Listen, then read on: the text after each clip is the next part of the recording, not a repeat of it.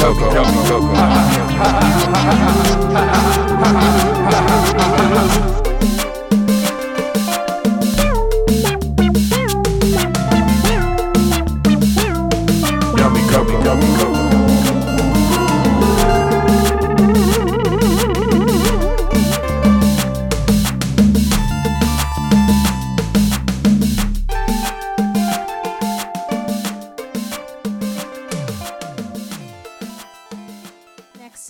Installment of the Yummy Coco Show. This is a pop culture variety show for your ear holes with sketches, music, interviews, and games. I'm your host, Yummy Coco, aka Colette Prosper.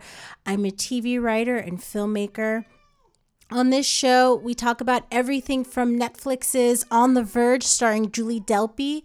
Uh, that will be in a game with Cousin Carla. And uh, also the Haiti situation. It's really just fucked up and heartbreaking. Even my cat Stella, as you can hear her meowing, is just beside herself. It's just a really um, a very heartbreaking situation. Uh, that will also be with cousin Carla later on the show. Uh, but first, this week I will chat with acclaimed author Jeanne Thornton about her novel Summer Fun. Jeanne was also my writing sprints teacher back in New York. Um, and we'll talk about that. She's a, an amazing, very thoughtful, um, just wonderful person, just really, really kind person. Uh, so this week I chat with her. Um, we talked earlier this month about writing and promoting a novel during the pandemic. I urge you to check out Summer Fun. It's wild, it's fun, it's at times heartbreaking. Um, it is uh, sort of inspired by the Beach Boys, Brian Wilson, and if you're familiar with the album Smile, that's one of uh, Jeanne's favorite albums. Uh, it's it, it it's not exactly. It's not a uh, it's not a, a, biography about that but it's it's uh, inspired by that time period the surf rock uh, 60s surf rock time period. So it's really cool. I urge you to check it out. Um, if you end up checking it out on audible listen all the way through to the acknowledgments. Um, and and what you discover is that it's not easy to get a book published uh, especially if you are of the marginalized community. If you are a, a black writer if you're a trans writer um, if you are a female writer it's not it's not always easy to sell your story um, especially with the the gatekeepers that are currently in place. Um, so you, what you you get a kind of a taste of that in the acknowledgments you you realize it's a journey. And i feel like uh, jeanne lays it all out there in stark detail in a way that doesn't feel intentional but but it it does anyway because you you you see firsthand. It's not it's not an easy thing. Anyway um, jeanne also acknowledges the um, genre reassignment night uh, and it's a um, and that that was where um, it's it's a, a bar night. It's a it's a it's a reading night um, at this bar called the Metropolitan um, on Metropolitan in, in Williamsburg. Um, and and that the genre reassignment night was a place where she read excerpts from her book. It's a Brooklyn only trans open night um, hosted at Metropolitan Bar every Tuesday, every first Tuesday of the month. Uh, so if you're in Brooklyn, check it out. Uh, if um, if you are not in Brooklyn but want to support, um, I'm sure that there's. Um, I wouldn't be surprised if there's um, some kind of Ven- Venmo or Cash App uh, to help support the night. So check that out. But first up, housekeeping. If you like this show, please rate it on Apple or leave a review. It's how you can help people to find the show. Let's kick things off uh, with a sketch. Woo, Stella, Stella meowing. Um, let's kick off the show with a sketch called Wash Up, and it features writer, director, actor Ashlei Shyne. Sketch. Two black women are filming a sketch for the show Whitest People Who Don't Know You. Quiet on the set. and action. Girl, I am so sweaty. Me too, Nichelle. Oh my goodness, what a great run. We'll need to take some serious showers after this, right, Candace? Oh, it's so hot out. Um, I mean, I guess I usually just throw some water on my face after a workout to get all the, you know, all the salts out. What? You you don't shower after a run? You know. That's weird. No, no, it's not. Like, don't you know it's not necessary to bathe every day? Um, uh, you know, using soap every day that that rids the body of natural oils. Where's this coming from? Who taught you not to wash? Well, you know, Jake Gyllenhaal, Ashton Kutcher, Mila Kunis, they don't bathe every day. Even Kristen Bell and Dax Shepard, they wait until their kids stink before they get a yeah, bath. those are rich white people. I'm talking about Oh. regular ass black folks like you and me, okay? Wait, uh-uh. Can we stop? Um, stop please? Is there something wrong? Crew, stand by. You okay, Nichelle? No, I- I'm afraid this is offensive. Why? I, I wrote it, and I've been reading a lot of Robin DiAngelo, and, uh, you know, I was trying to highlight the diversity and the values and the bathing practices within the black community. I don't know. When I answered this casting call on Facebook, I didn't know it was gonna be this weird. I mean, it's supposed to be funny. It, it mentions white people not showering, and then I like how it normalizes bathing, but still gives space for those who don't. Yeah, you know, you're supposed to be the good guys here. Look, come on, come on, we're losing light. Can we please move on? But you're a white guy writing about two black women and one doesn't wash? And then you mentioned rich white influencers. I just, I don't feel comfortable about that. I think it's fine. But that's the thing.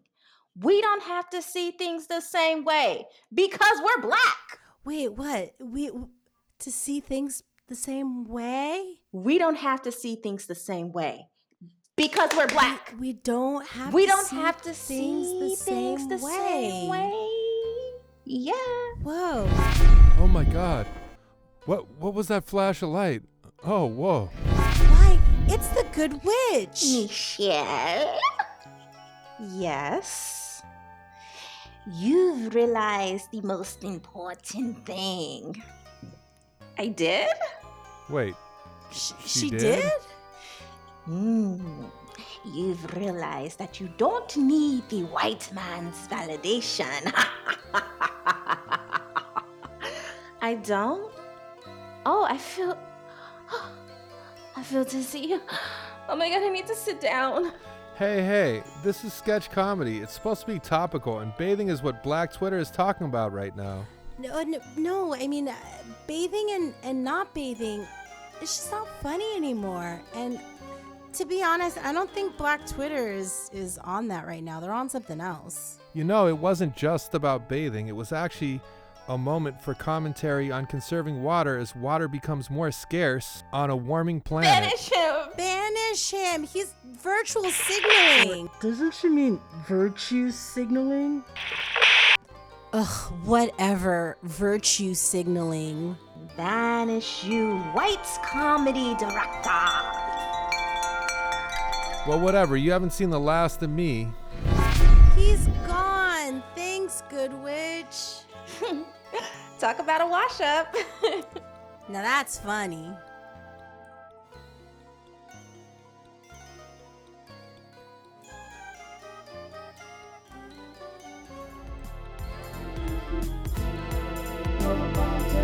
And we're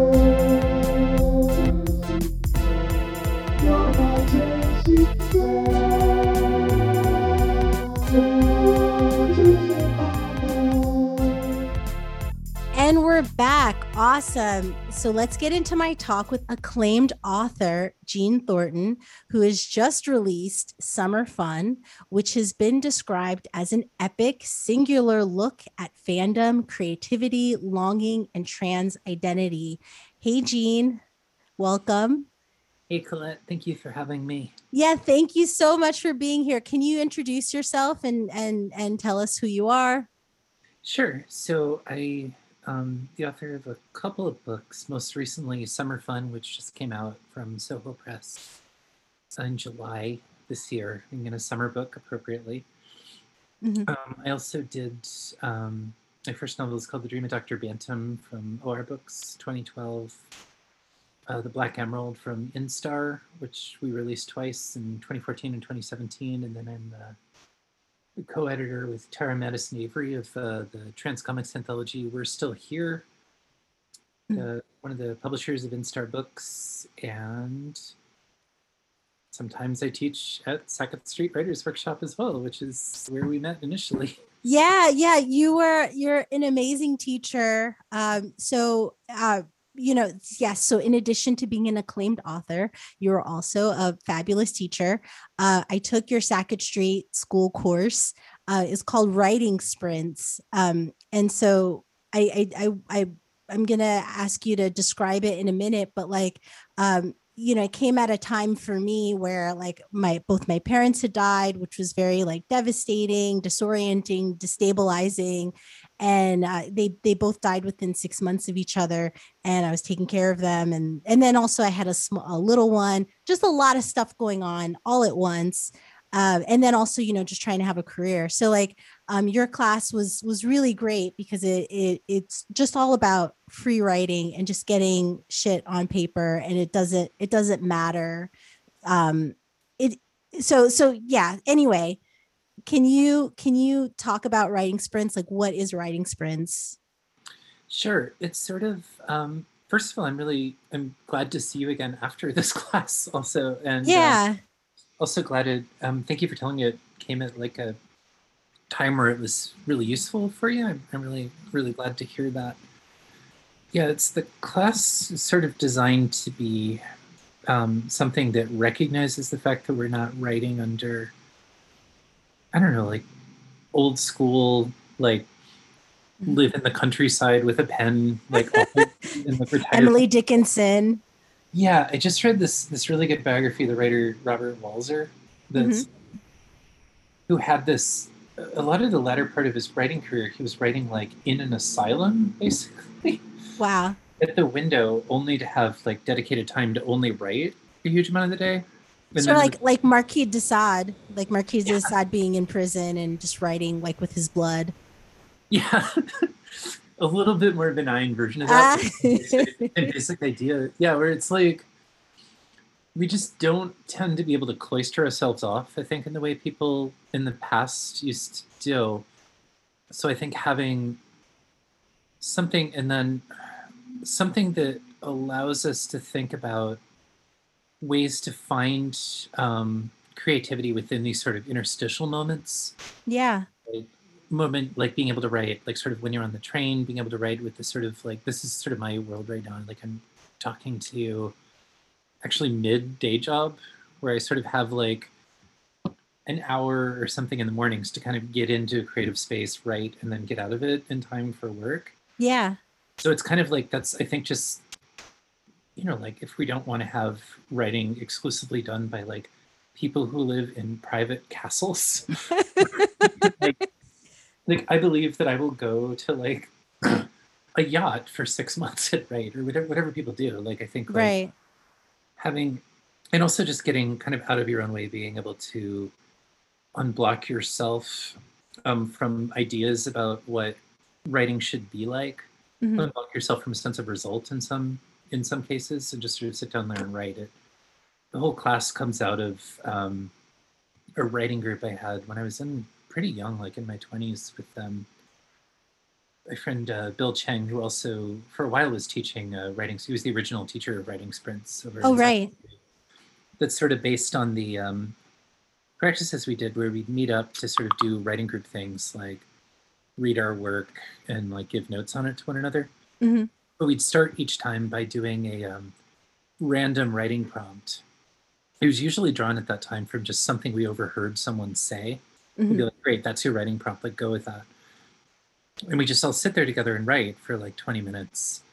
And then at the end of it, read what we had done if we felt like it. And it was just like, it makes writing seem less important. It can start to seem like silly. It could start to seem in the moment. It sort of makes you make decisions very quickly.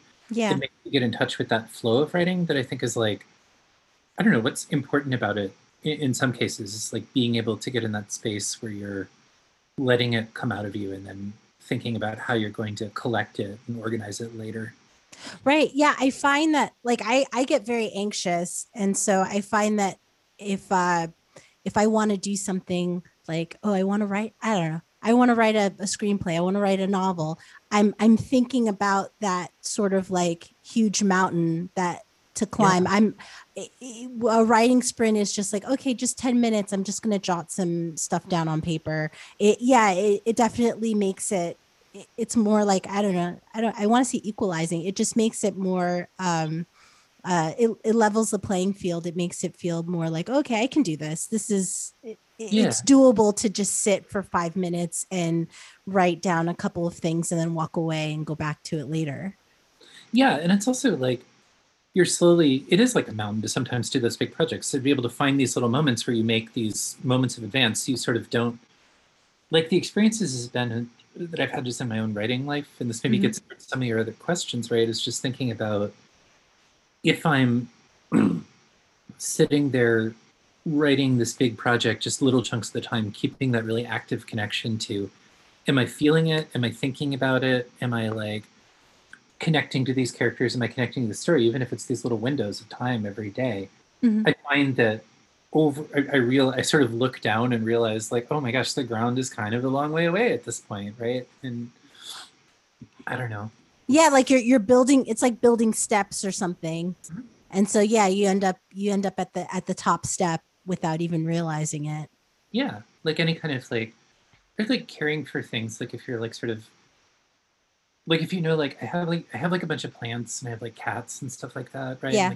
Like, like my partner has a million animals like it's sort of like every day you have a very limited amount of stuff that you do to sort of be in relationship with those things like oh like i need to see if you do you need water or not? Yes or no. If you do yes. Do I, do you need better light etc do you need a bigger pot yeah if you just sort of do those little moments of staying connected to it then eventually it's just like it will grow the relationship will grow it will just become it will become a living connection to a thing. And I don't think it's different with writing. Yeah. Yeah, it's it's all it's all possible. Um, for whatever reason, um, the movie uh, and and book uh, about a boy just popped into my head, uh-huh. and uh-huh. uh, in in the uh, in the story, the main character would um, his day was cut up into units, and so like I don't know, feeding the cat for instance would be like one unit of like 30 minutes or mm-hmm. like you know going out to to date a, a woman and um because he was kind of a con man in a way. It was like that that was like two units or something like that. Uh mm-hmm. so so anyway do you how do you, what what is your day to day what is the day to day requirements of an acclaimed author like like what uh what is your daily writing routine like just and like, and is it like two units, one unit? I mean, clearly, given given given my level of acclaim, it's clearly basking in the like radiance of this text. That no. Well, that's that's at least one unit. it's like twenty units. Now. Oh wow, nice. no, no. I try to think of it like I sort of have used different systems over the years, right? Mm-hmm what the system that I'm using right now is trying to think um, less in terms of units, just because I don't have that much writing time at this point in the pandemic, right? Mm-hmm. And more in terms of kind of the the relationship metaphor I was using, where I use mm-hmm. a couple different things. Where it's like, um, there's one like tracking system I use that is just like ten things I care about. Oh sort of like keeping a connection with like writing as a practice, keeping a connection with art as a practice, like Instar Books, publishing company, like day job is one, mm-hmm. other people around, like etc. Sort of like things that I care about in the world, right? And trying to break out my day in terms of like, what am I going to do toward these things today? Mm-hmm. And then sort of thinking about how much time do I have and, and kind of holistically assessing like, okay, well, like I've got an hour, I can probably write a scene from the point of view of this one character that I don't know yet as a way of getting toward that. I can for like publishing stuff, I can look through this one list, et cetera, And just trying to make sure that I'm I don't get to every priority every day. It's sort Right. of over time you see if there's stuff that's being neglected and you think, okay, well, I need to just make that more of a thing this coming week. And just trying to think of it partly on those lines, but partly have a daily list of like stuff that I want to remain in relationship with, hmm where it's sort of like I want to remain in relationship with my plants. I want to remain in relationship with cats. I want to remain in relationship with like friends. I want to remain in relationship with writing. And just trying to make sure I'm doing something to just like check in with that relationship hmm over time.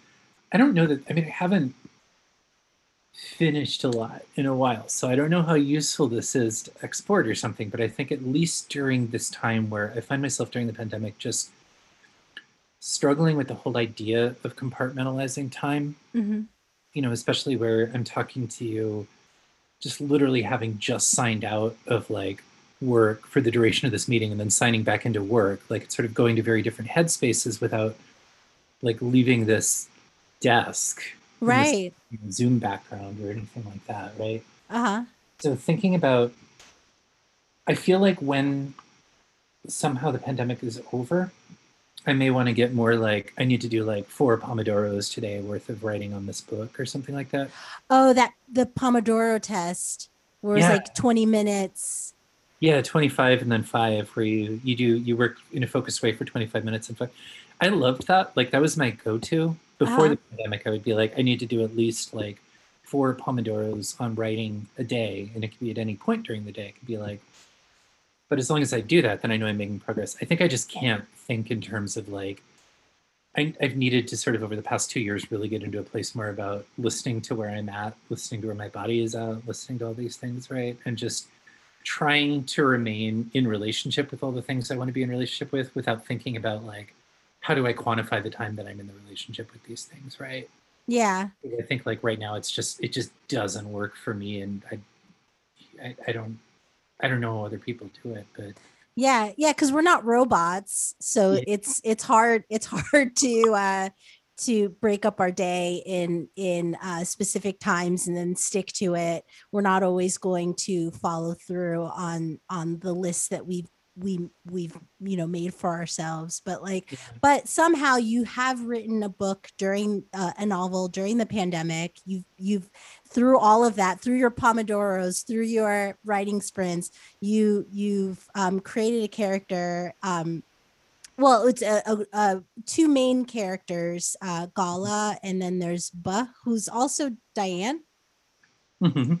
and so which I I loved. Um, so if you could just talk about um, summer fun, it's a very it's a wild fun. It's often heartbreaking uh, read, especially there there is the element of family too. Um, and and uh, like the uh, bus father, uh, Bu is uh, is the the beginning initial of of someone's uh, name Mhm. that eventually became uh, also known as as Diane. So Mhm. when Diane became her true self, um, there are still people from her past that that like including her family that she Mhm. still has to deal with and so i, I thought there, there were some really funny moments um, like when diane is um, she's uh, talking to her mother and uh, there's a line and i can't exact i was trying to find it in my notes but it was something like um, she didn't want her existence to give her father a heart attack.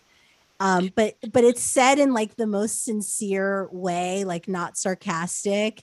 Mhm. um so was was your main was was Buh or Diane your your main character first? Like is that the first image that you had in your mind when you were coming up with summer fun um, and then also I want to talk about summer fun in general because it's it's a music it, it has to do with music and and the love of music and there's Yeah, a yeah. fan named Gala but but first up like who was the first character that you thought of Um, no one has asked me that, and I have to think back.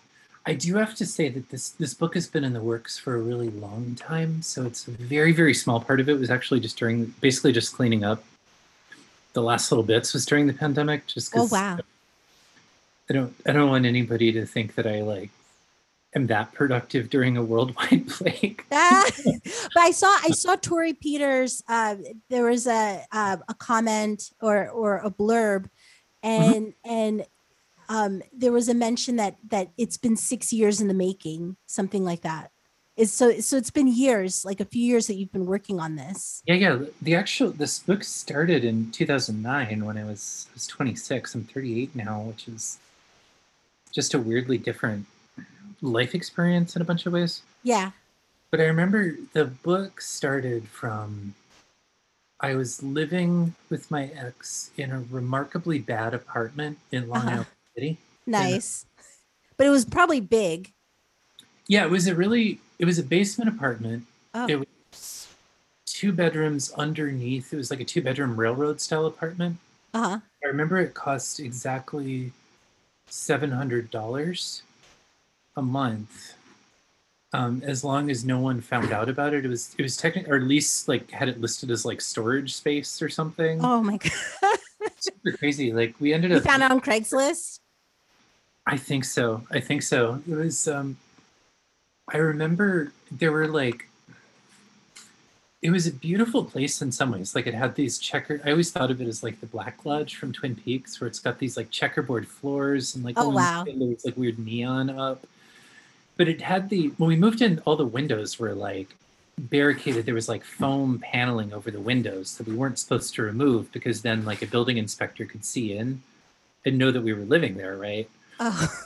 it was super. I was like interning at a publishing company at the time who wasn't really paying me and drawing these comics about anemia for like a foundation for like it was like this is this really grim like New York, right? Where like it was basically just a very intense time. And I remember sitting in there while so, so there was no sunlight in this in this apartment. No, we had a very large outdoor yard that was sort of a feral cat colony was living in. Oh. Or initially, over it, initially it was all overgrown with like bottles and stuff, and then Uh-huh. about halfway through living there, it just got sick of it and went out there with like a rake and like pulled up all the weeds and stuff. So the, the cat colony had to move elsewhere. Yes. But we had like this sort of like grim yard. Uh-huh. Um, but I was so anyway. We had like this outdoor area where you could go and sit, but like indoors, yeah, there was no light at all. And Mhm. like, I remember sitting down there one day, and I was doing, I was writing like freelance articles or something to make some extra money at the Mhm. time, and just taking a break from one, sitting down there and just feeling this intense oppression of the space, and thinking about this was right around like Michael Jackson was still alive. This is the weird thing is the Oh. book initially started with Michael Jackson in some ways. Oh wow. So this is probably like 08. Maybe, Maybe 08, 09. this is maybe the first this is one of the first impulses that led to the book. Yeah, where it was Okay. right after he got evicted from Neverland Ranch, like he lost it. Uh-huh. And I remember going, like, taking a break and looking at all of these, like, photos of Neverland Ranch, which I hadn't seen, right? Mm-hmm. And just like this, it's like the person who was selling it was like had all these like different like the carousel with like the sign saying this ride belongs to Michael Jackson and everything, and looking through it Wow. and just thinking all this stuff where it's like, what does isolation do to someone if you have enough money to kind of like really follow it to the limits? Like if you sort of really can live out exactly the creative existence that you want to live Mhm. to finest detail, like do you grow from, like it, it's sort of like it was this thing about like this is someone who's living the exact life they want to live, but it's also this like super childlike like fantasy, right? Of like what it would be. So it sort of started from, and it was I was thinking about it while I was in this. I remember looking at these photos while I was in this basement room that was Uh-huh. totally lightless, and just thinking about like the the weird isol, just thinking about isolation and have these like non happy thoughts. That sort of event that pretty quickly changed over to just thinking like there's some kind of thing to write in this and that sort of dovetailed with i had already been really interested in the brian wilson story around that point Yeah. it was all of it i don't remember the exact sequence that it came together the first character that i knew about was actually gala so i sort of knew that i was going to transition at some point i hadn't at that time Mm-hmm.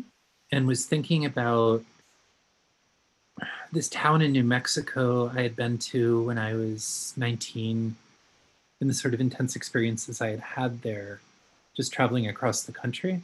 Mhm. Um, all of the book kind of grew together just by thinking about I want to write something about transness. I want to write something about New Mexico. I want to write something about celebrity and music and isolation. Mhm. And I want to write something about westward expansion that related to New Mexico ness, right? And Mhm. all of it sort of came together at the same time. But the first actual piece of writing in the book is this just scene I remember writing in June of 2009 that's just Gala describing her day.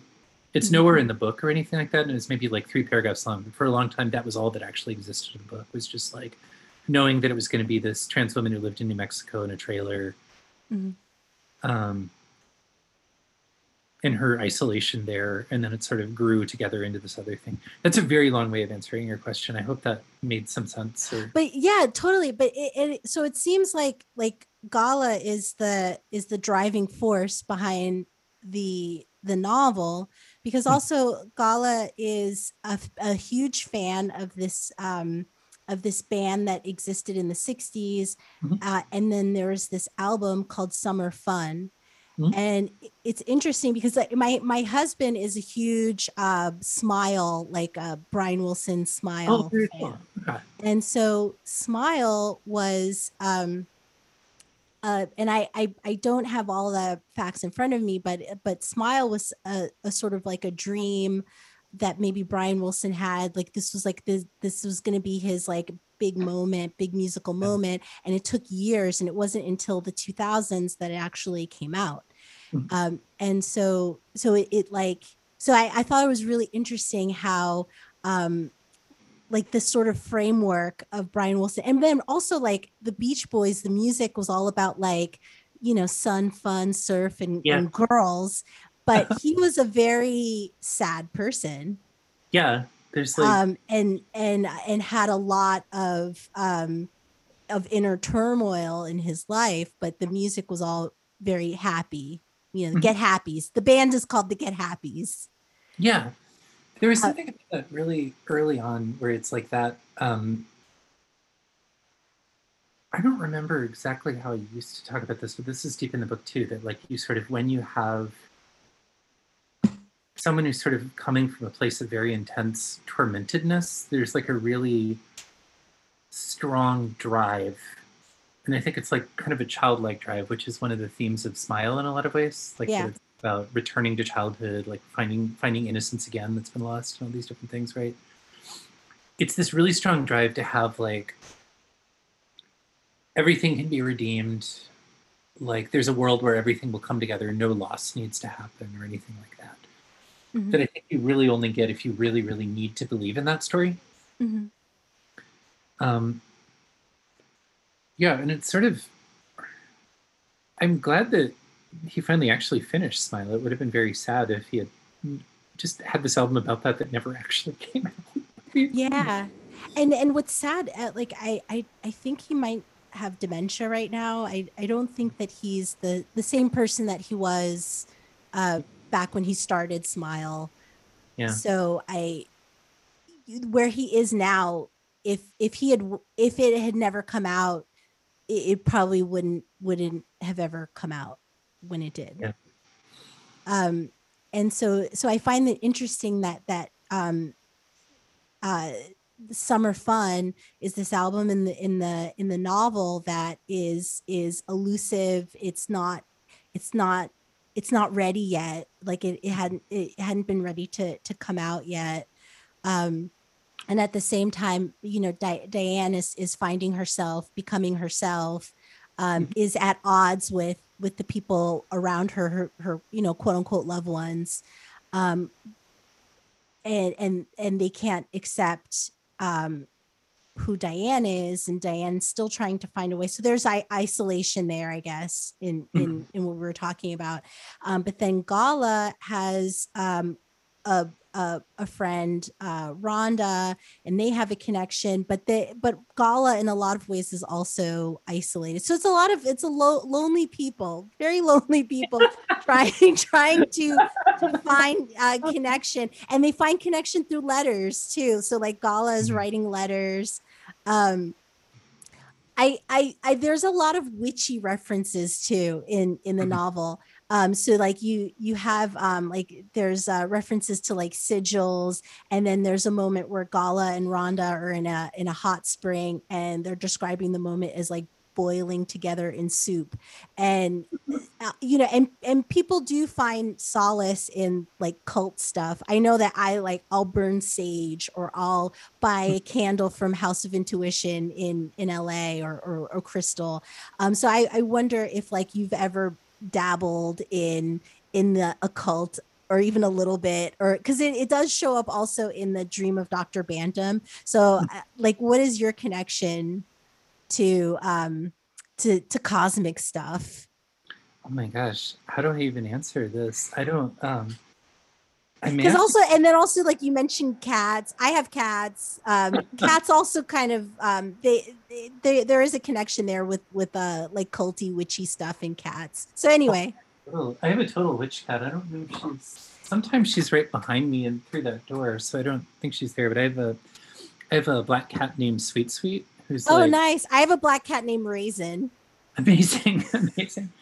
I wish we had our cats so we could do the i Zoom. know I- unfortunately she's not around. But um, yeah, I think that the connection to witchcraft stuff is sort of a really complicated one. I think over time, I can Mhm. definitely say that. Um, you know, I have like different practices. I have like candle burning. I do incense and all these different things. I try not Mhm. to. I try not to for any purposes or anything. Just again, like being in like being in relationship with different things. You want to just be in relationship with the spirits, right? More Yeah. than ask them for stuff. I think is like the way I sort of think about it. Um, to try to, I don't know, just hang out in some ways. But I think that it's. I'm trying to remember exactly how I represent that in some. There's like there's been so many drafts of this book over the years that I don't remember sometimes like what's in the final book and what's like in drafts and things like that. yeah I know that in the beginning she's sort of trying to the way that the letters and the witchcraft start to come together is that she's trying to use combine them, right? Like she's trying to summon she's trying to connect with with B through um with Diane rather through the um she wants to like get the band back together if I remember how it opens. yeah Yeah, it's sort of. I think there's there's something very sinister about Gala's witchcraft that I I hope is not true of my relationship with the spirits. Like I don't I don't approve of what she does in the book, at least. I guess is the way I could answer that. yeah I don't know because there's something there's something sort of sinister about the whole plot that she's kind of like narrating this person's life to her at a distance that she doesn't know in a way that's sort of um it's kind of what fans do though. Yeah Like there's like, sociality. when when uh because i also like you know your your the um summer fun gives me a lot of uh different vibes. I i'd mentioned to you in email like um i i thought of like because like truth and consequences new mexico reminded me of um this book called generation x by douglas coupland um, I remember having it as a kid and not really understanding because it, it was like adults, but like I, um, but there was that there was uh, the idea of like these people living in the Southwest. Also, um, uh, Velvet Goldmine was was another Uh-huh. one too, because in Velvet Goldmine, um, they took the framework of of David Bowie um, and created this new this new story, uh, and and as part of the story, there's a fan played by Christian Bale, and the fan becomes a journalist, and then uh, it- the movie is very like I loved it when it came out, but then like watching it now, it's very like slow moving. Um, but it's it's a it's still a great story. Um, Todd Haynes, but but anyway, it's it's basically taking the framework of of David Bowie, um, Christian Bale is this fan and has this this idea of Mhm. this this uh it's Brian Slade the the the character in the in the movie um that's sort of like an amalgamation of like all these different characters but like the first but like Ziggy Stardust you think you think it is and and so he Christian Bale had this like this specific idea of the the kind of person that Brian Slade was and and is, but Mhm. then realizes years and years later that that that um he's not who he thought he was. And so I I would imagine that being with Gala too, that Gala has this idea of Diane as as this particular person, but it, it's it's it's what was created from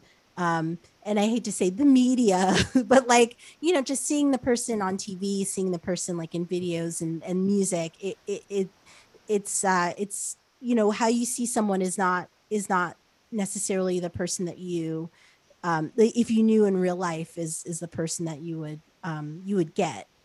Mhm. So I feel like that was that that kind of um that that for gala it was it was it was driven by that by by what they thought that diane was Mhm. in their mind Yeah, no, for sure. I think like there's a scene where she and another character, Caroline, I think, are watching like YouTube videos trying to find evidence. They're trying to find like Caroline's like grandmother is like connected to the plot in like various ways, and they're they're trying to find evidence of her by watching these old YouTube videos and stuff. And it's like I don't know if I ever went through at any point in the book and sort of wrote down what facts about the whole book is filtered through Gala's perspective, yeah but there's sort of a question about like how Gala's narrating the Diane parts versus like what we actually sort of see to be true about about Diane about the get happies, right? And there's actually not very much that's not directly Gala saying something to Diane in that you voice. Mhm. I think it's like we know that there's a reunion concert scheduled because she finds the CD. We know that there's YouTube videos. We know a couple other things, but it's really not a lot. And I want I sort of that's by design. Like I want there to be a really really big question in the reader's mind about how much of this is even true of this like fictional band and everything like that. I think that there's there's another element of the book that's sort of specifically trans. I think that's also about um, when I was writing this book, there were a couple of similar. I think there was sort of a period of trans discourse that, like, the writing of this book sort of intersects with. Mhm. That was really that I think is sort of coming to an end now. But the idea of like figuring out who back projecting transness or trying to see latent transness in people in the past, in particular, Mhm. often people we admire. Like at the same time I was writing this book, uh, the writer Imogen Binnie, who wrote Nevada, which Mhm. is um, sort of super canonical trans text that's like coming out in a new edition, I think, next year from FSG.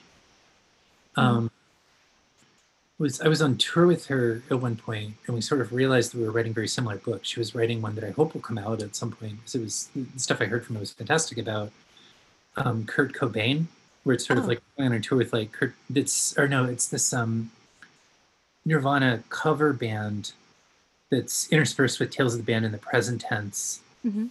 and these moments of looking back at like the lead singer thinking about Kurt Cobain as like a trans person, as a trans woman, right? yeah And um, there was at least one other that was very directly that. And then um, my very good friend Casey Plett was doing this book, Little Fish, that's sort of a similar, a similar thing, although it's not a celebrity. Thinking that the character, um, the main character uh, Wendy, finds out that her grandfather may have been secretly trans, right? It sort of comes up um, historically.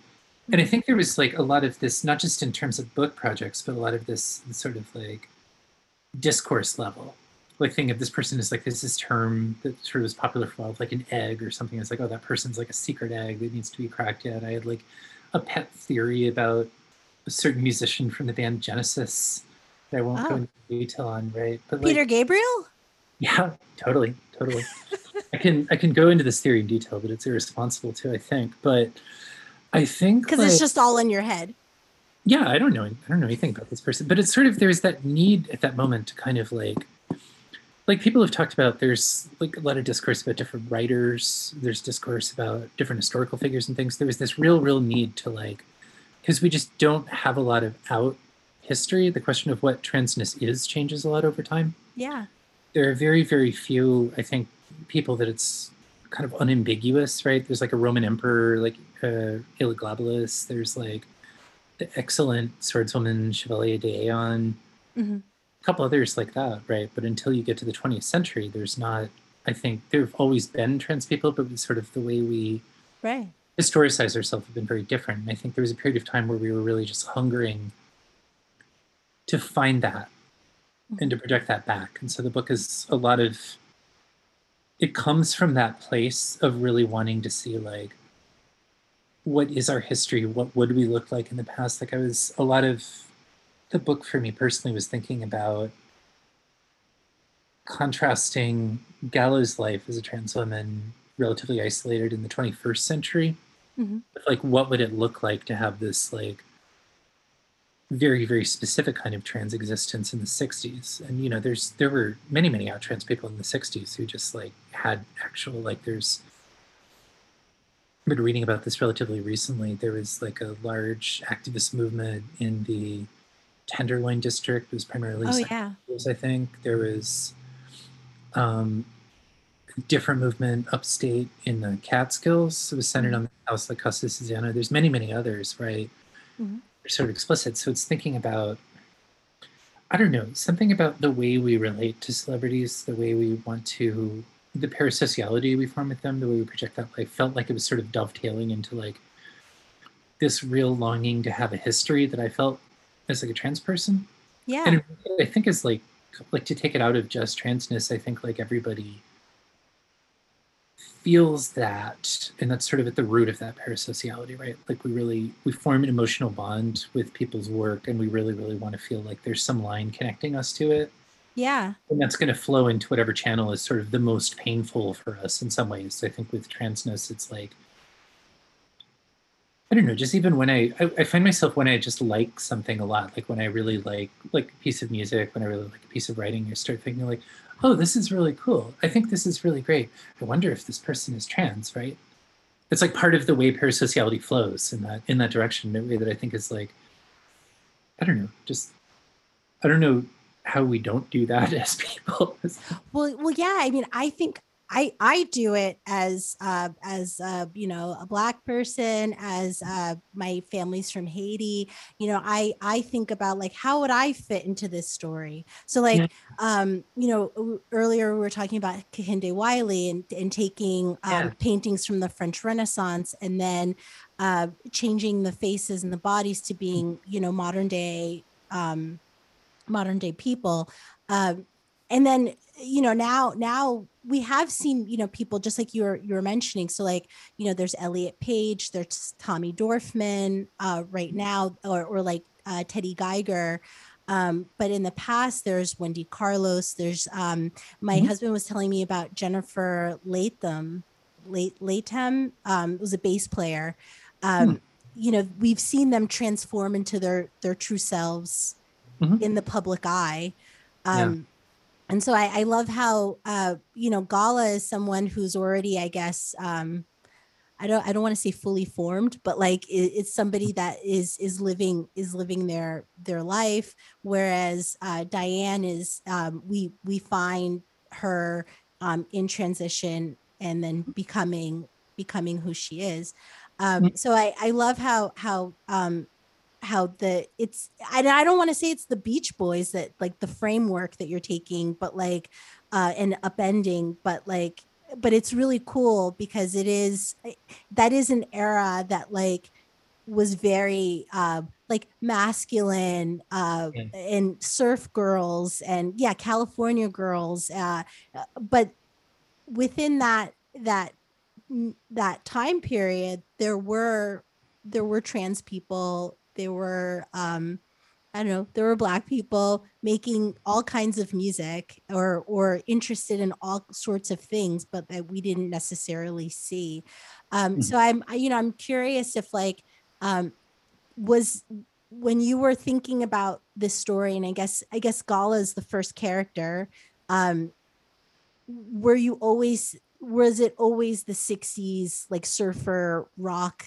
era that you were thinking of or or were you exploring other thoughts? Like you you mentioned Kurt Cobain but this was another another person's project but was was there ever um, a point where you were thinking like oh maybe I should have this in the 90s or maybe I should have this some other time? Like why why the 60s era?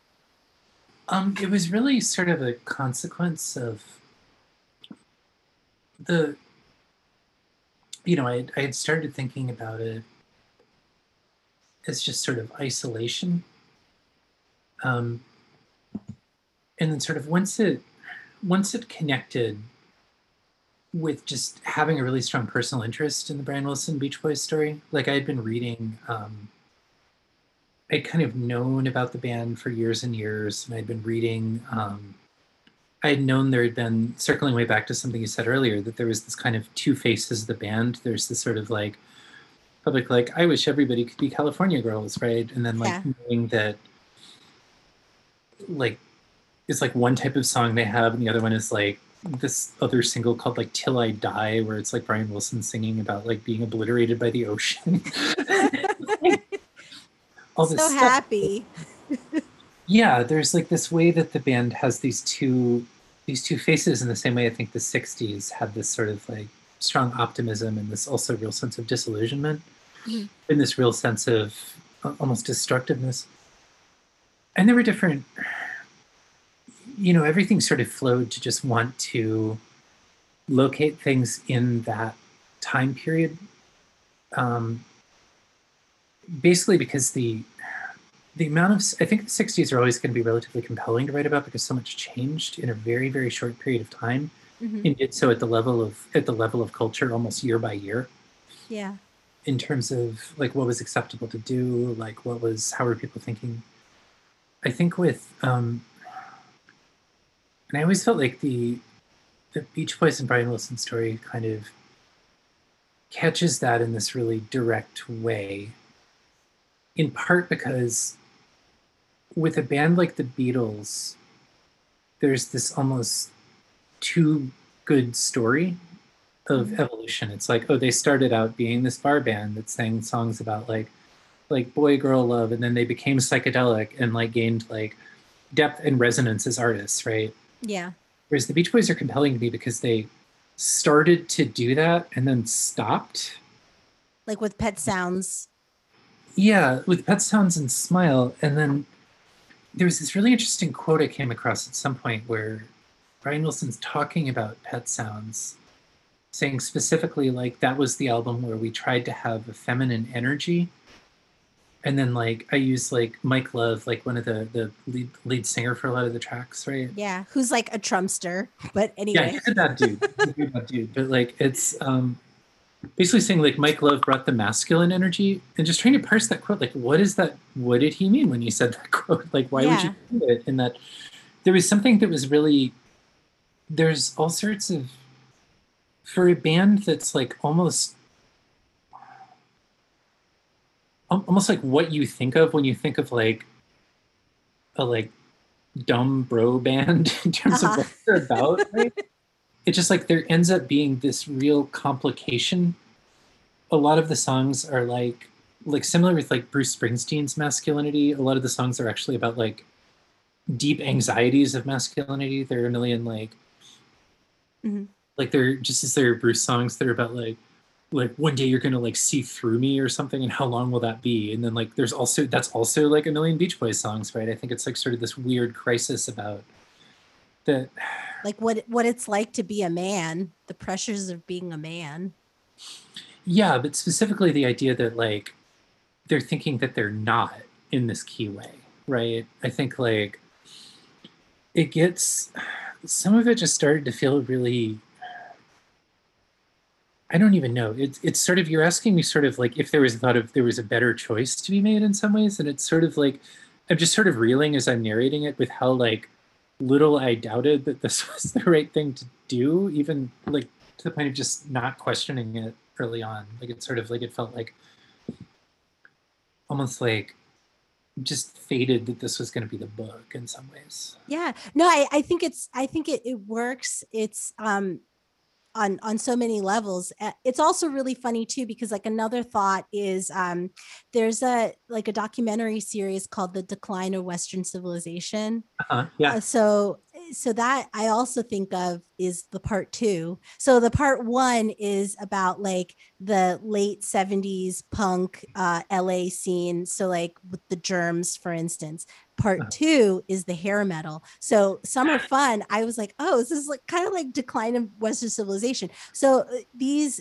these were um these were you know people like uh like bands like poison or kiss like Yeah. the hair metal with the makeup and like very glam um but it was all as a means to like to pull the chicks like to get to get girls was like you know how much how much makeup you could wear and like you know hairspray and um so so there was gender bending but they were also very toxically masculine at the Yeah. same time um so so that idea of like being sort of like tortured but like i don't know like they're sort of like they're the like to be be have like they're they're they took their they took advantage maybe of their their inner inner turmoil i don't know it, it it worked to their advantage because they it got them laid i i don't i don't know i don't i don't know why i'm thinking about that uh, why i'm connecting it at all hmm I've wanted to see that. That movie's been on my list for like forever and ever. it's on amazon Oh, it's on Amazon now. Oh my Yeah. god. Yeah Awesome. you might have to pay for it you might have to pay like three bucks but Oh, I don't. It was hard to see for a minute. I remember you had to like, like I looked into it, and I, I felt like at the time I looked, it was like you had to pay for like a screening, like one of those like extreme like things, right? yeah But if it's on Amazon, I totally want to see it. That's been on my list forever. yeah it's it's great because uh you know these are and and and they um they were so driven like especially uh the the first the first uh movie the they're punk it's it's um i forgot his name from the germs um what's his name uh that died uh he was the leader of the germs not pat smear but like um I can't think of his name. Darby Crash. So you have Darby Crash um in the in the first movie and and they're just it, it it's all for like the love of of of of uh music and and um you know fucking around just having a good time. Whereas the second one they were this was like this is a business. This Mhm. is this is how we're going to succeed.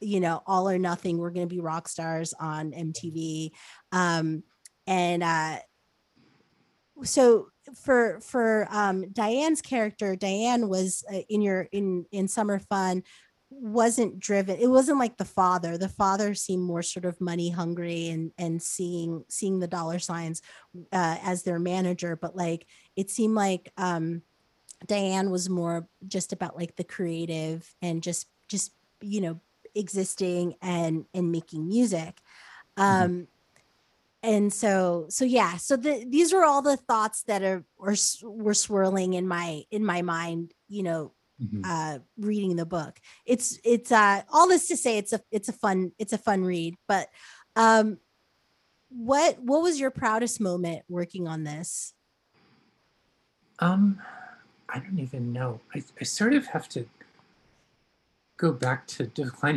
of, decline of Western civilization. Part okay Just thinking about. Um, I'm thinking about the. Like my mind goes to this weird. At one point, I read an oral history of Kiss. oh okay that's the- another one but they're queens queens energy uh-huh. like it was this really in part i read it just because i think kiss is like the most evil band yes like in terms of like just being it's complicated where it's like they're so venal that it like almost circles around again and becomes beautiful. But i remember just when you endearing were talking about the idea that like the sort of like 80s engagement in like like if who has the t- who has the tallest like the biggest eyeliner wings and like the tallest platforms will like get the most girls kind of thing. yes thinking about this one moment in this oral history where it's just like after after kiss is sort of hitting it big Mhm. and they're there's like this thing where Gene Simmons has like taken a member of another band in to literally look at a room full of money. I don't remember the context for this at all, but he's literally just taken someone in to look at like a room full of stacks of dollar bills. Like Scrooge McDuck kind of Yeah, and Money the, the room. person being like, I've never seen anyone do that. Like I've never seen anyone be like, actually take me to see their money in like a hoard, and like, you know, and then and maybe conflating two stories, but there's like another Uh-huh. member of the band just starts weeping, like thinking that like this band is so successful doing this. And I just want to play music, but now I'm going to have to start dressing like this band because that's what the kids want now. And then taking that, connecting it to like Velvet Goldmine and David Bowie, right? Thinking Yeah. that David Bowie is like sort of the entry point of a lot of like probably Marc Bolan as well, right? And Syd Barrett from Yeah. Pink Floyd is sort of the entry point of a lot of like explicit like playing with gender in in music presentation, right? right. And I know David Bowie's influenced by Barrett and Bolan, um, both of whom I think had like like were sort of schizophrenia adjacent in some ways. hmm It's sort of like Oh, Crazy Diamond. yeah, yeah, exactly, exactly. The Shine Crazy Diamond, right? But Yeah. I know that, do you know the David Bowie song, The Bewlay Brothers? No. It's this really good. It's one that I, I think he only played a couple times in concert before he died. What what From- album? It's from Hunky Dory. It's the last track. Oh. Hunky Dory. Uh huh. but it's basically it's a song that's about his brother like when they were kids and like sort of like his brother was schizophrenic and they would do um like they would like cross dress together Uh huh. it got this line in it about like the factor max that proved the facts has melted down is like one of the things and there's some speculation that a lot of the ziggy stardust is like really the moment where like music where it became like oh it's cool to gender bend in rock music right that was Yeah. i think where it became mainstreamed is really him connecting back there's things like with him appearing on the dress on the cover of man who sold the world right Right. that's in some ways i think it's like sort of this way that it gets like this thing that feels complicated and charged kind of gets like it's recognized that it has like a social use value that's pretty venal right because Mhm. kiss is like kiss is taking it from david bowie and the glam movement Yeah. and then recognizing like oh like girls like us when we gender bend right and I Mhm. think that it's like this whole complicated, I don't know, messy thing. It's also it's something I feel like charged about just because there's sort of like a It's kind of it's kind of like a, a appropriation. what do you mean? like a like a like a cultural appropriation like they they um people talk about that like um so so so like say like Gene Simmons and Paul Stanley are are are taking um something like you know David Bowie I I would imagine was was connecting with his with with his brother. They they were just exploring there was something um not I wouldn't say innocent but there was something sort of pure about it. Whereas like um like say like you know 80s hair metal bands were like oh we're gonna make money off of this this is this is uh Yeah, I think at that point it was sort of a given that that was going to be that was like the cool that was a route to coolness and was like yeah the story of like like John Cougar Mellencamp, right? Where they sort of like, do you know this whole story where they like made him be a glam rocker and he slowly No. like yeah, his first albums are all under the name like Johnny Cougar and they made him like gender bend and like dressed with like tall hair and everything and like gradually oh i didn't know like, that. Yeah it's like it's this really weird story where he sort of like fought the record companies to be kind of like a boring midwestern dude. Like his personal vision was just to be like this sort of like like basic iowa guy right right. I thought i thought like john cougar mellencamp was was because of um was yeah the country boy midwestern dude um Mhm. but it was actually but john johnny cougar john cougar was like a glam name yeah those first couple Wow. singles I need a, like i need a lover who won't drive me crazy is like this like johnny cougar song that's all like oh i had no idea it's a weird history. It's a weird history. There's like a whole discourse about that. I like the when it. I, I like the idea of like having this sort of like because there's so there's so much of a fraught discourse around like drag, around Mhm. like cross-dressing aesthetics in general. About it's a hard thing to talk about in some ways because there's sort of a like like turf like trans exclusionary radical feminist like talking point about like oh like trans women are appropriating like cis women in general. Yeah. So it's like a really and like the idea that like drag queens are like parodying women and all this it's this really toxic discourse, right? I really like that it seems like through this conversation we're sort of introducing another wrinkle to it where it's like Kiss is appropriating transness. Which I never really thought of, but yeah, they kind of, they kind of, they kind of were. Yeah, I think there's like, I would be, this is like a, a, like I'm sort of like imagining this sort of like thin tightrope we're walking out on in the discourse here, but I would be really fascinated to see like more, I'd be fascinated to see how people have written about this in some ways, right? Because I think Yeah. that's like, I think there's a case to be made, right? That there's sort of like, like how like wheels within wheels of terms of like appropriation accusations are possible within the glam rock and like hair metal scenes. Yeah, they got they. Yeah, they have some one answers.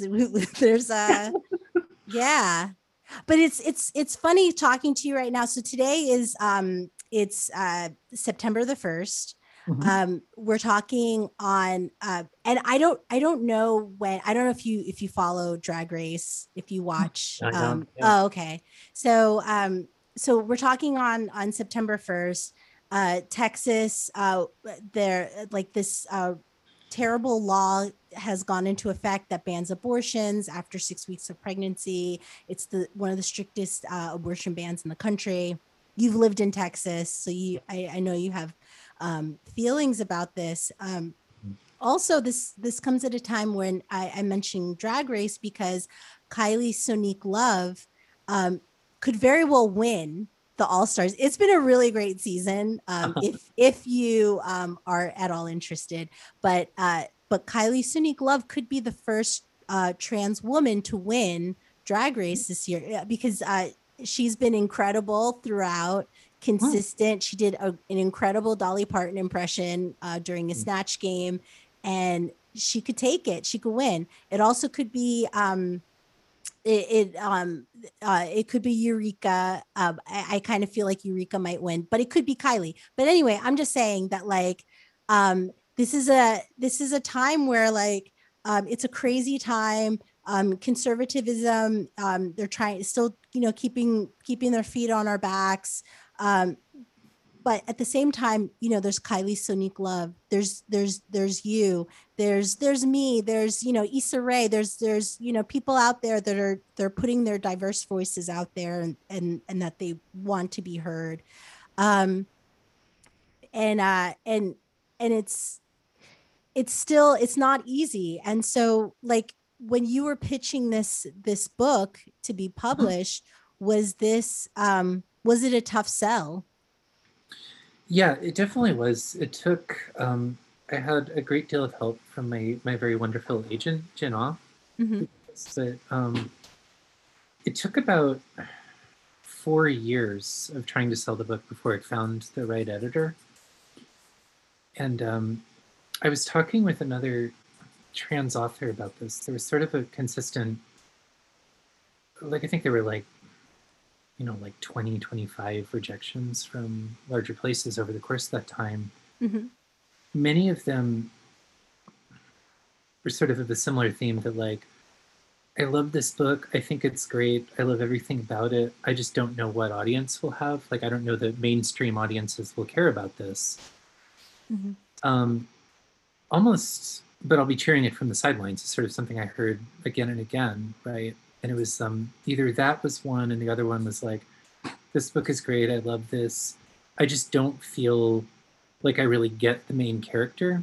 In one case, that was really explicitly tied to at least one case that was explicitly tied to like, "I don't get why she'd transition. You haven't explained that." We're talking about Gala here, right? yeah and that was sort of very you know like books get rejections for all kinds of reasons right but it was sort of there's another trans author i talked about who had been trying to sell she had had two books out already before she transitioned. Mhm. and sort of came out wrote a third book about transness. And then despite having had i think pretty good sales for the first two like had a period of time where she couldn't even get an agent at all for the and was hearing exactly the same things like oh i love this it's great but i don't relate to it or we don't think readers will relate to it. Right. And I know there's one trans woman novelist I know who was facing the same thing and really had to write has talked somewhere about writing having to write a letter. Like having gotten that feedback saying like we don't think this book will sell well.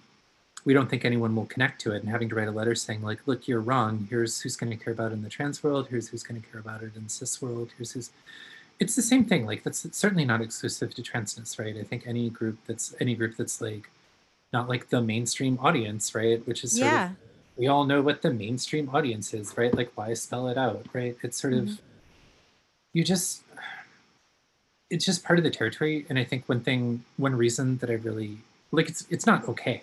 You know it's like garbage that it's that way. I think that a thing that helped me a lot with that period of like four years of just sort of you know getting my hopes up there's one editor who um was considering it for two years before finally saying no which was really Wow. that was really really really hard he wrote me like a very intense email in my memory at like two in the morning it came in or something crazy but um For two years, I was like, oh, I'm thinking about it. yeah i did it was a whole thing i did a whole rewrite of the book based on feedback from this person and like it was it was just a messy situation Like, Wow. and it sort of ended up being like oh like sorry i just really don't think we, we can sell it um, to our readers and um, that was very hard to take right yeah. um, I think like honestly, you asked earlier about the proudest moment. It was honestly just having the book come out at all. After that, I had really at a certain point just written it off that it was going to come out, and had been making sort of in the back of my mind plans to like put it up on a website or self-publish. hmm Just because I'm thinking about, you know, during this whole period of time, I was going to an all trans open mic Mhm. that some people I know were running was called a genre reassignment that's been around for years. And there, there's another one going now called Gender Experts that's at, I think it, it's Metropolitan Bar in Brooklyn once a month on Tuesday nights. Like people Okay, in Williamsburg. Yeah, yeah, I totally want to plug it because it's like, it's like this space at um when I was going to this this trans open mic every month. Mhm. It was basically the only way that I felt like I had any connection between what I was writing and readership at all. Well, because you were able to share excerpts. Yeah, from this book, I've written another book since this one that you know we're sort of starting the process of trying to sell, and you know, I'm bracing myself for it to take another four years or something like that, right?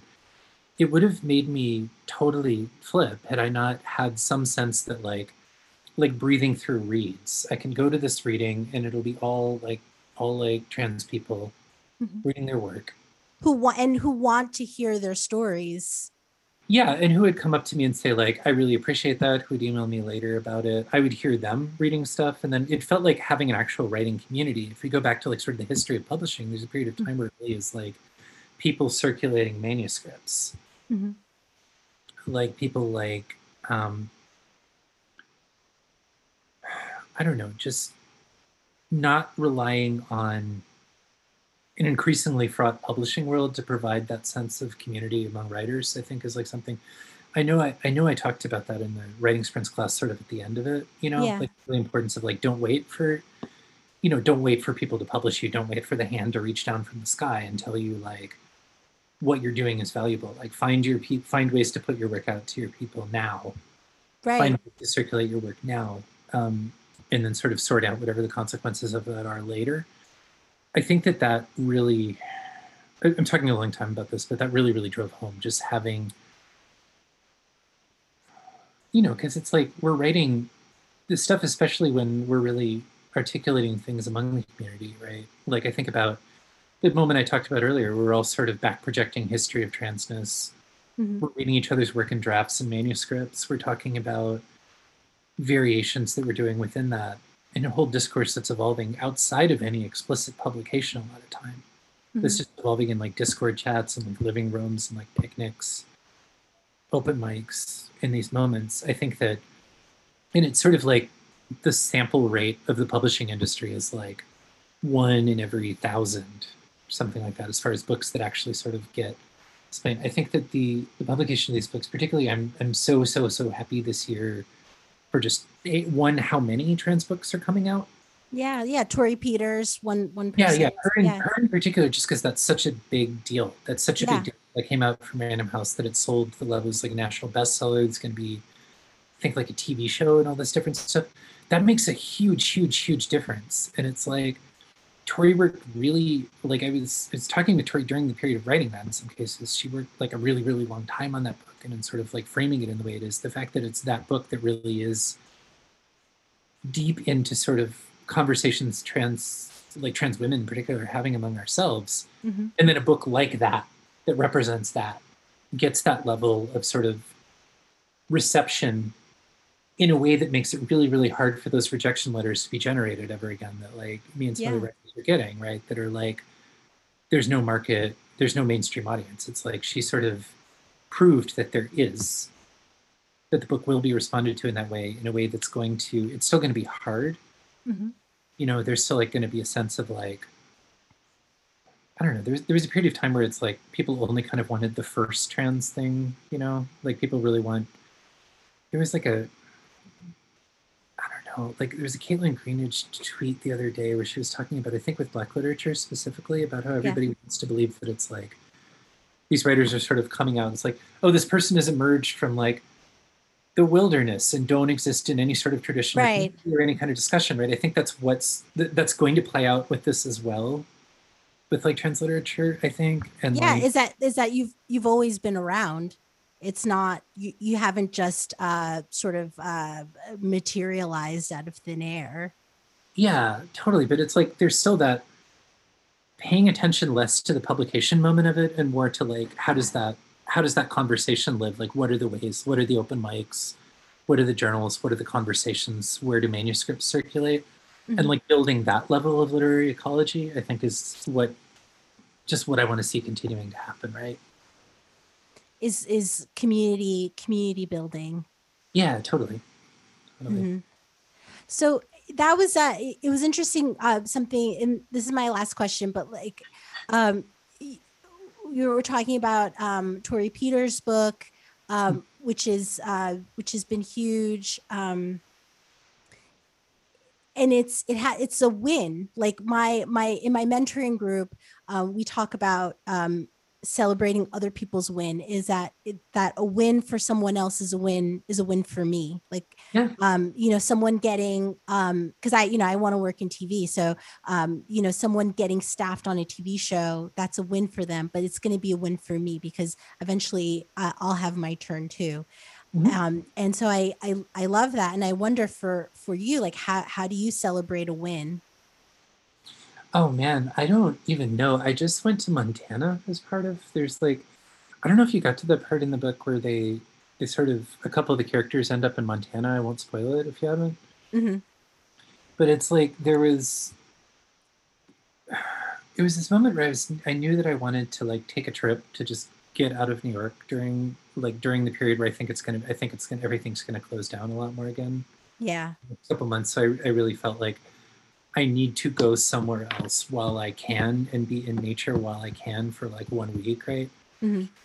And I was going to go to Truth or Consequences to sort of celebrate the book, but I thought, a, it's it's going to be August. I don't want to go to New Mexico in August yeah and b like it felt like that's where the book started you know like the book started in when i was 19 i like drove through truth or consequences and had this intense time and like sort of carried a lot of the memories from that through Mhm. this book and i thought like what can i do that sort of ends the book what sort of brings it into the future? And that's really the only characters who really escape truth or consequences or or california i guess are the ones that go to montana. So i thought well i'm going to go to montana too. And like i don't know. I think like celebrating with the trip, celebrating with doing something to just get away from I don't recognizing that writing isn't the world, you know, for a little while. Yeah. And going out and finding other things. I think that that like mountains and fresh air yeah, like celebrating a win by leaving the game for a while, I guess. you know, and trusting that trusting that you can leave it and then you can come back to it and everything will be fine. That you don't need to hold on so tightly to all that as maybe. The yeah more the more general case of celebrating a win is just like you that know, you can step away for for a little bit and everything will still be in motion yeah. Yeah, that it's like if you a quote that I believe in greatly is sort of if you love if you love something, set it free. You know, Sting. that's it. That's a Sting song. If you love someone, set them Sure. free. Surely the quote is older, although it's if it's not, I feel I still stand by it, but I feel a little more foolish. He's a deep guy. Sting? Yeah. yeah. Fields of gold. Fields of gold. if I ever lose my faith in you. I haven't listened to Sting in a minute. I should listen to some I should listen to some Sting today while I go back to work for the next yeah. That's sweet. The sweet bass. Nice. Absolutely. Okay. Well, thank you so much, Jeanne. This has been amazing. This is such a pleasure. Thank you so much. It's really good to see you again also. Same Okay. here. I hope everything keeps going great. I hope you have for your own your own TV wins like very soon to sort of step away from and like celebrate in all the good ways. Thank you. Thank you. And I, I hope the same for you too. I um and and good luck with your project. And I I have a feeling it's not gonna be four years. You're not gonna be waiting. I think you just you just have to push forward. That's what we all have to do. Just keep Yeah, yeah. pushing. It'll Yeah. all work out. It'll all work out in the end. Cross Yes. the hmm. Yes. end of witchcraft. Yeah. There's always that. There's always witchcraft. Awesome. Let's play a game.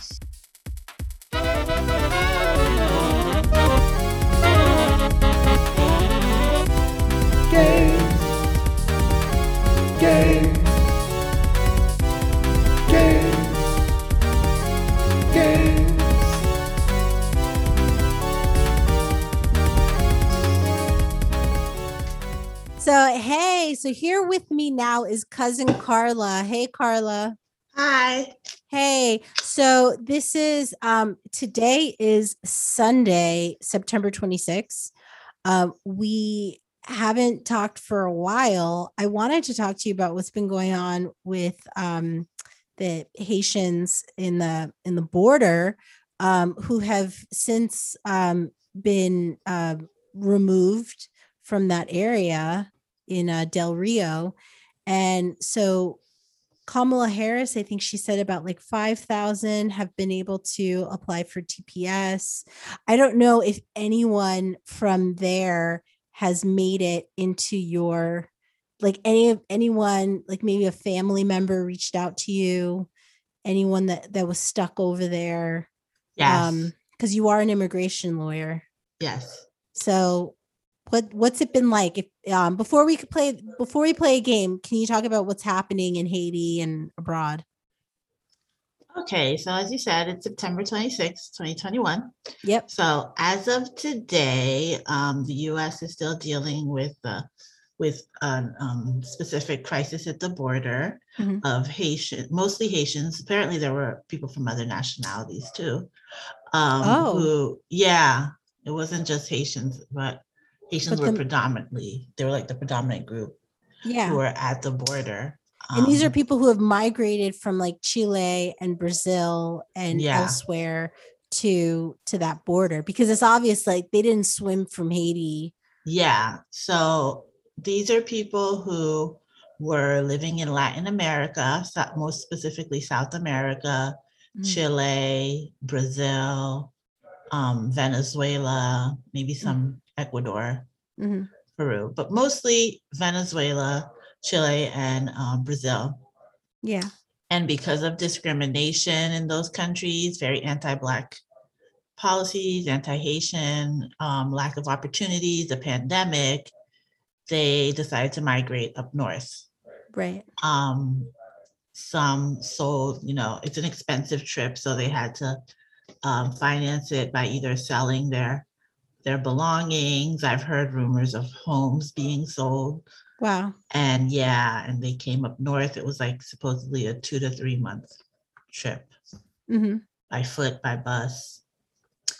And um, they got to the border, and the issue was that many of them weren't weren't even given the opportunity to request political asylum, which does And- happen.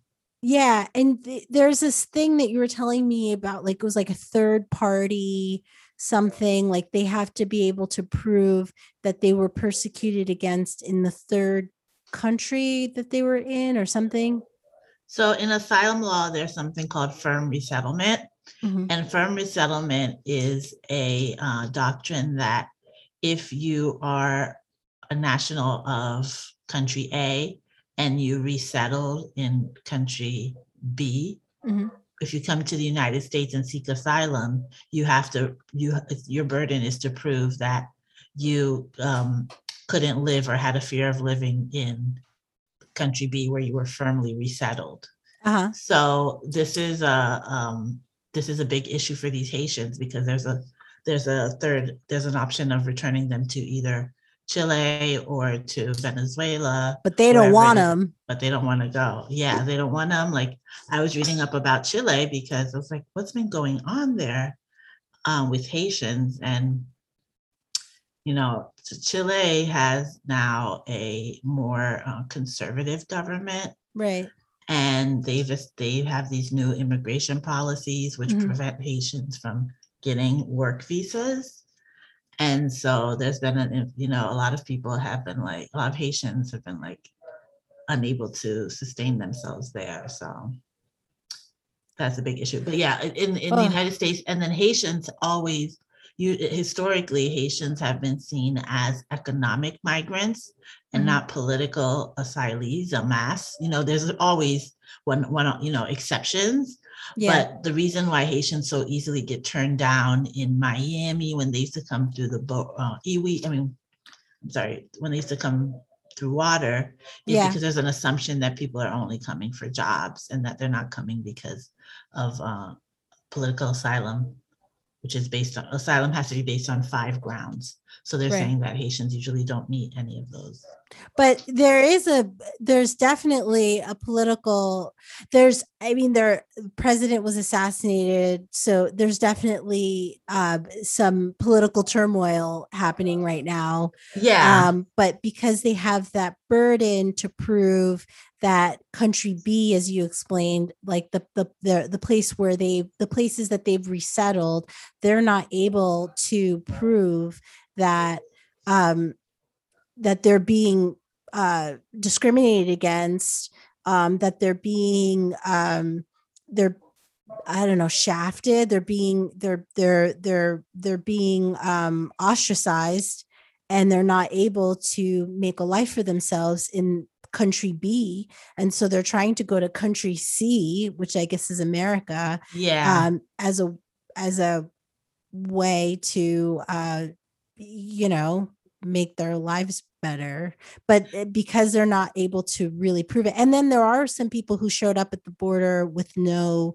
uh, paperwork yes. so that was also something else too that's another thing like asylum it's a very it's a catch 22 because asylum is supposed to be a benefit for people who are fleeing their country Mhm. and basically hands in the air just help me like but then again it's a high burden to prove and you need documentation. You need to have your story straight you know and these people sometimes are traumatized and can't explain what just happened to them. Right. And here, you know, you have to draw out a very painful story. I must say, like, if they are given the opportunity to present their asylum, uh, the officers are a different branch of immigration and they are so understanding and patient and they'll listen to the story. And um, so for these Haitians, I really hope they just get an opportunity to be heard at least you're um, it was very disturbing that you know many were just sent away um, Yeah. without you know at least because you you know it does happen that you request a credible fear interview Mhm. and you know the officer listens to you and says um, i'm sorry you don't have a credible fear. You can't come in to seek asylum. It's a very very high burden to get asylum yeah. but at least let people be heard. Yeah. Because you never know. You never know and like what happened to them like i have some clients things happen to them in the third country you know? When Yeah. they were in venezuela when they were in chile and then they can't go back to haiti. So it's super sad and then even just the journey from wherever they came from to the border was dangerous um and and eh, they there was they they risked their lives and who knows who even made it I know. I googled the border. Darien Gap. Did I tell you about that? no Just go to YouTube, put Darien Gap, and you'll see some reportings on it. It's the it's like a jungle between Colombia and Panama, 66 miles. wow No, yeah. Jungle, so dangerous. People are so exposed. Like the journalist was following um, a couple families through the path, and like people get robbed at knife point, at gunpoint. It's also a passageway for drug traffickers.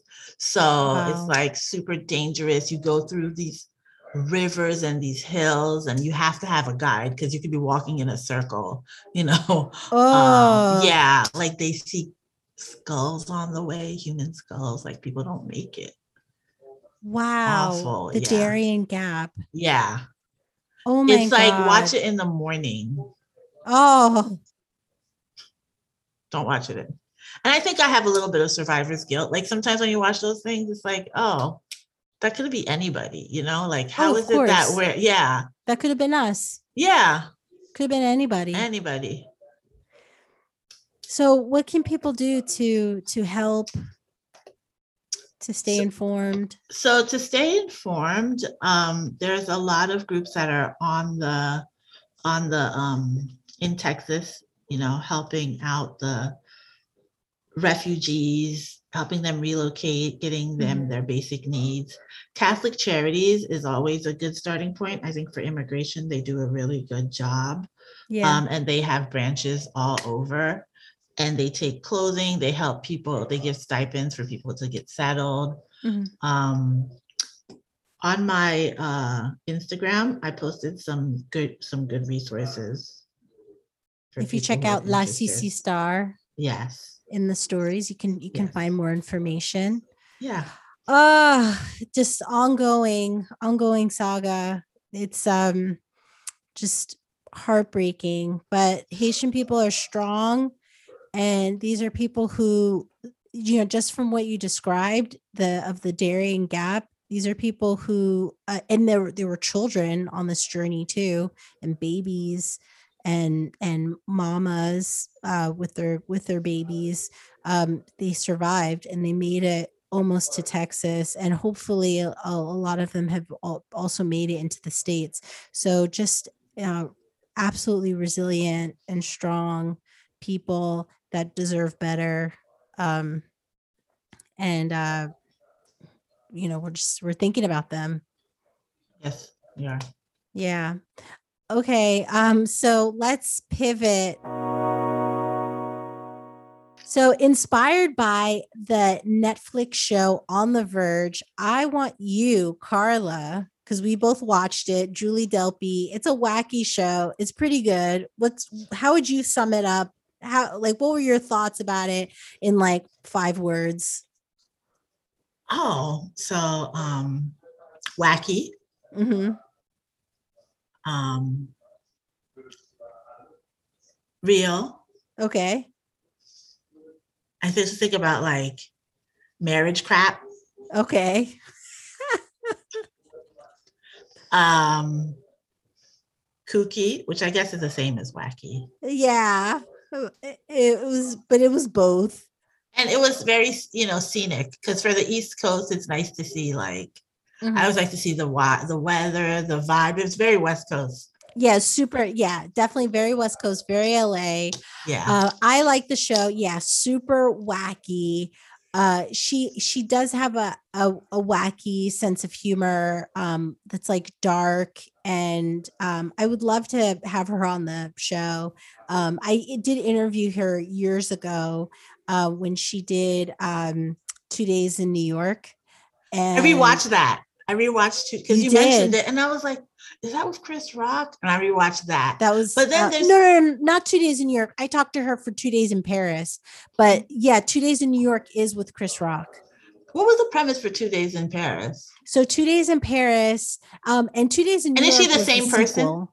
Yeah. Oh, okay. She's so she's the same person in both movies. Two Days in New York is Adam Goldberg. It's her is her boyfriend. She's bringing him basically to her hometown to like go hang out for two days. Okay, they had a that. layover in Paris, yeah. and um, it ends where they are visiting her parents, and her parents are like super French and like even more wacky and Is it the same dad, the same family? Yeah, same dad. Oh, I thought her dad died, but it was her mom that actually in real life died. But her mom Yeah. is in Two Days in Paris, um, which is amazing because the dad is just like um, he probably does not drink water. He probably only drinks wine, um, but he is still alive and kicking. I, I think because he's also in. Is that her biological dad? in- yeah, Oh, yeah he, he's an actor both his parents were uh, her parents were actors uh yeah so he's also he makes a, an appearance on on the verge also but yeah he's he's alive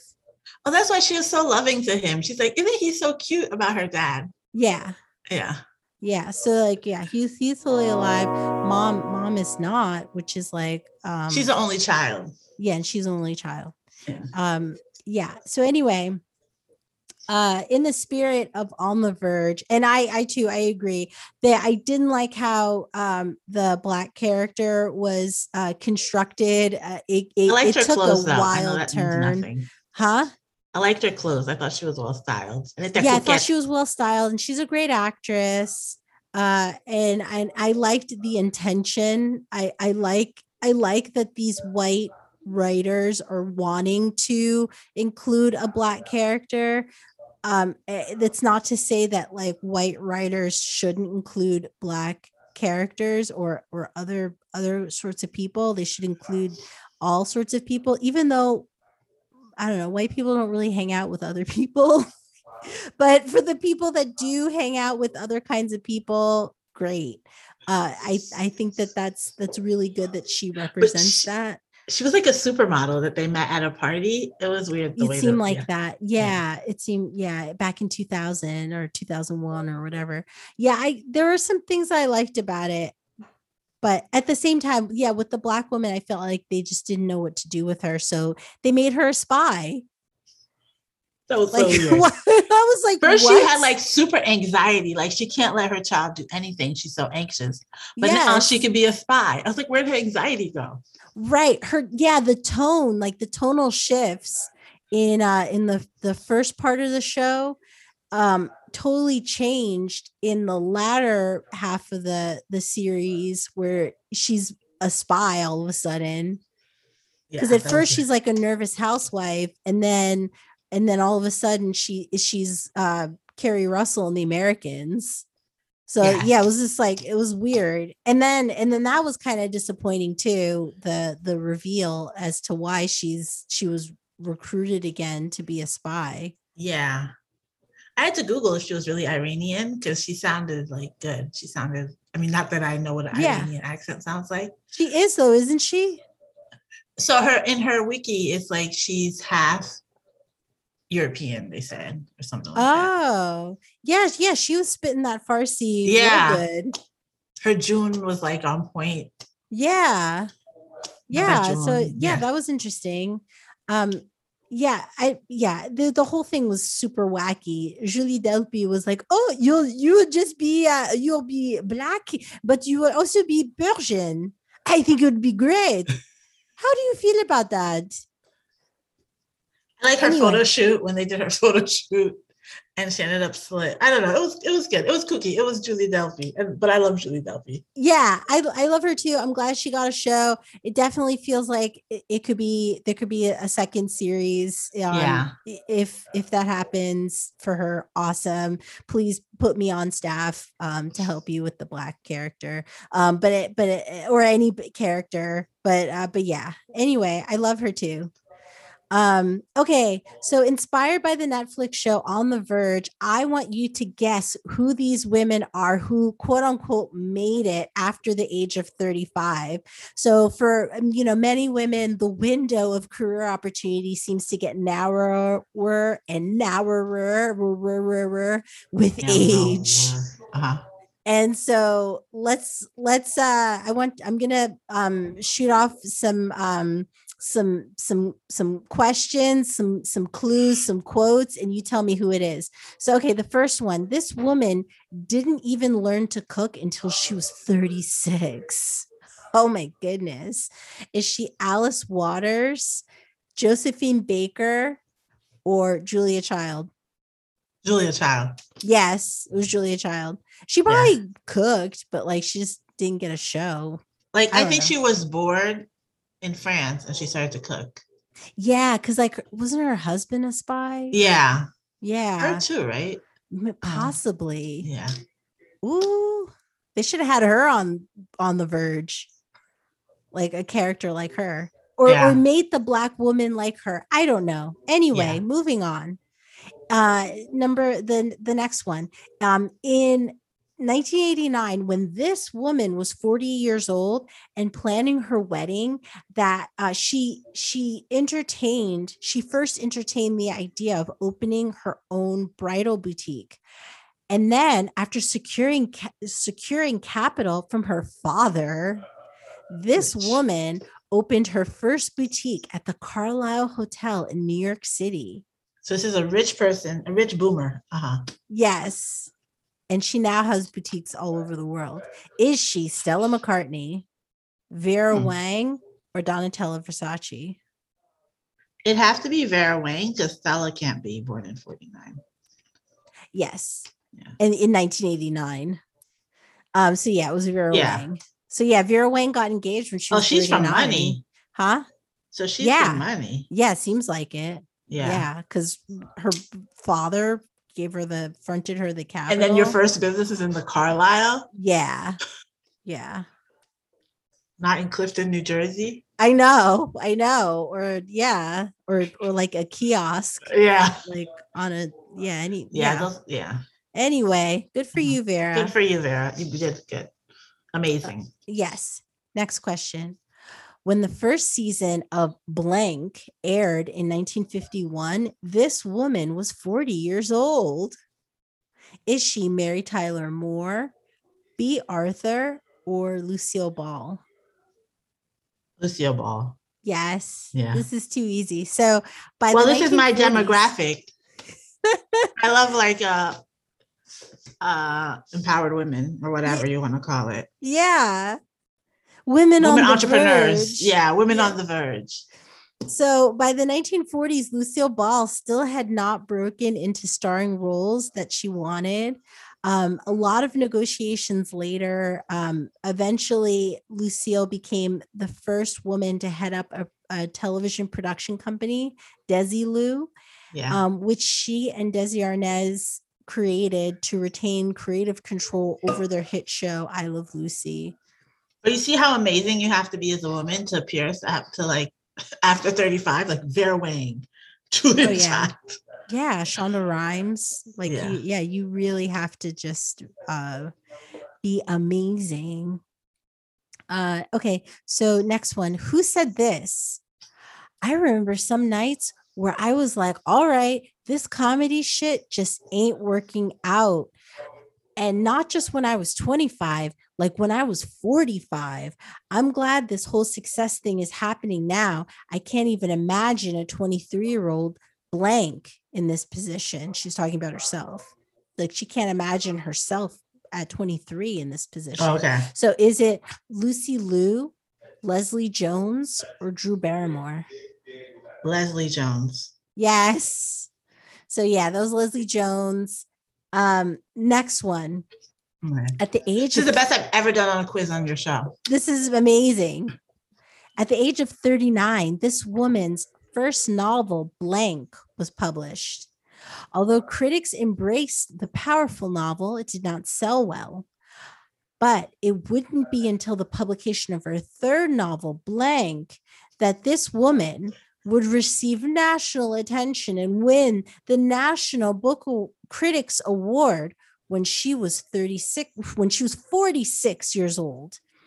Is it Toni Morrison, Alice Walker, or Sally Rooney? Toni Morrison. Yes. She got an award, a books critic award. Yeah. So her third her third novel, Song of Solomon, Um, oh, Toni Morrison. Okay. Yeah, Toni Morrison. That got her the Yeah. national attention. Um, okay. She also, yeah, that makes sense. She also what? I think she was a she was a journalist for a while. Oh, she worked in book publishing. Book publishing. Yeah, I just imagined her in the office. There was a really good uh like early pandemic. I remember watching a really good um documentary on her about her on Hulu. Oh wow. Yeah. I wonder if it's still there. I, I would check it out. Yeah, because her thing, like, it was really good because she was talking about where she grew up in Ohio, Yeah. and um, it was very diverse, and it was Mhm. interesting for the era. But one thing was like, what critics couldn't get over with her was that she wrote novels about Black people without mentioning white people, like without the white Yes. gaze, and that would drive them crazy. She's like, no, but we have lives like our whole life isn't focused on being you know in the white gaze and stuff like that i just thought, Especially during the the Black Lives Matter um protests, like at the height of the the way we say the height of the pandemic, but it really is like the I don't know. It was like it was the a dip because it was summer right Yeah. But it was still it was still like the beginning, the beginning of it all because it's still Yeah. going on. Mhm. Um we haven't hit the denouement yet, I think. Uh but but yeah, I uh there were a lot of um stuff like on online um different interviews. Yeah, just like you're saying cuz there was like a French woman that interviewed her oh yes yes yes and and she was like are you asking john grisham this are you Yeah. asking um this person uh, why it's only white men or white Yeah. people and their stories like Yeah. this is this is what i write and then and then charlie charlie rose asked her something stupid and she was like she was talking about racism and just uh and and white supremacy and just kind of like you know it's to make you feel good it's to make you feel better. Does it make you feel better to to think this way? Like i don't you know i don't i don't need to dwell on on on racism and and the pain from that. I'm i'm just going to live my life. Yeah. And and and just like you said just uh yeah portray the lives of black people in an honest way not not um full of pain and and from you know not not having what white people have. So is there anything that's making you happy these days? Um joy my daughter did a bridge. That's fun. Yeah yeah yeah. It was so cool to see her. I saw it today. That was Yeah. awesome. That She's gave me like- jo- that gave me joy too. Yeah she's like into stretching and doing stuff. So it's fun to see her doing something she likes. Uh-huh. Um it's fall. I love fall. Uh-huh. It's like toasty and like you feel warm inside. uh-huh. And it's, cuff- it's um, the start of cuffing season cuffing i guess. season. uh-huh. Um, yeah, and just you know, happy everything's working and no pain. Yeah. just like inshallah, you know. Inshallah. Yeah. All right. Well, inshallah, everyone. Um, thanks to my guest, uh, Jeanne Thornton. Um, thank you to Carla. Um, thank you to Ashlei Shyne in my sketch and to uh, Sean, always, uh, who does the music and he was also in the sketch. Uh, we'll see you next week. I'm Yummy Coco. Keep your lamplight trimmed and burning. Bye.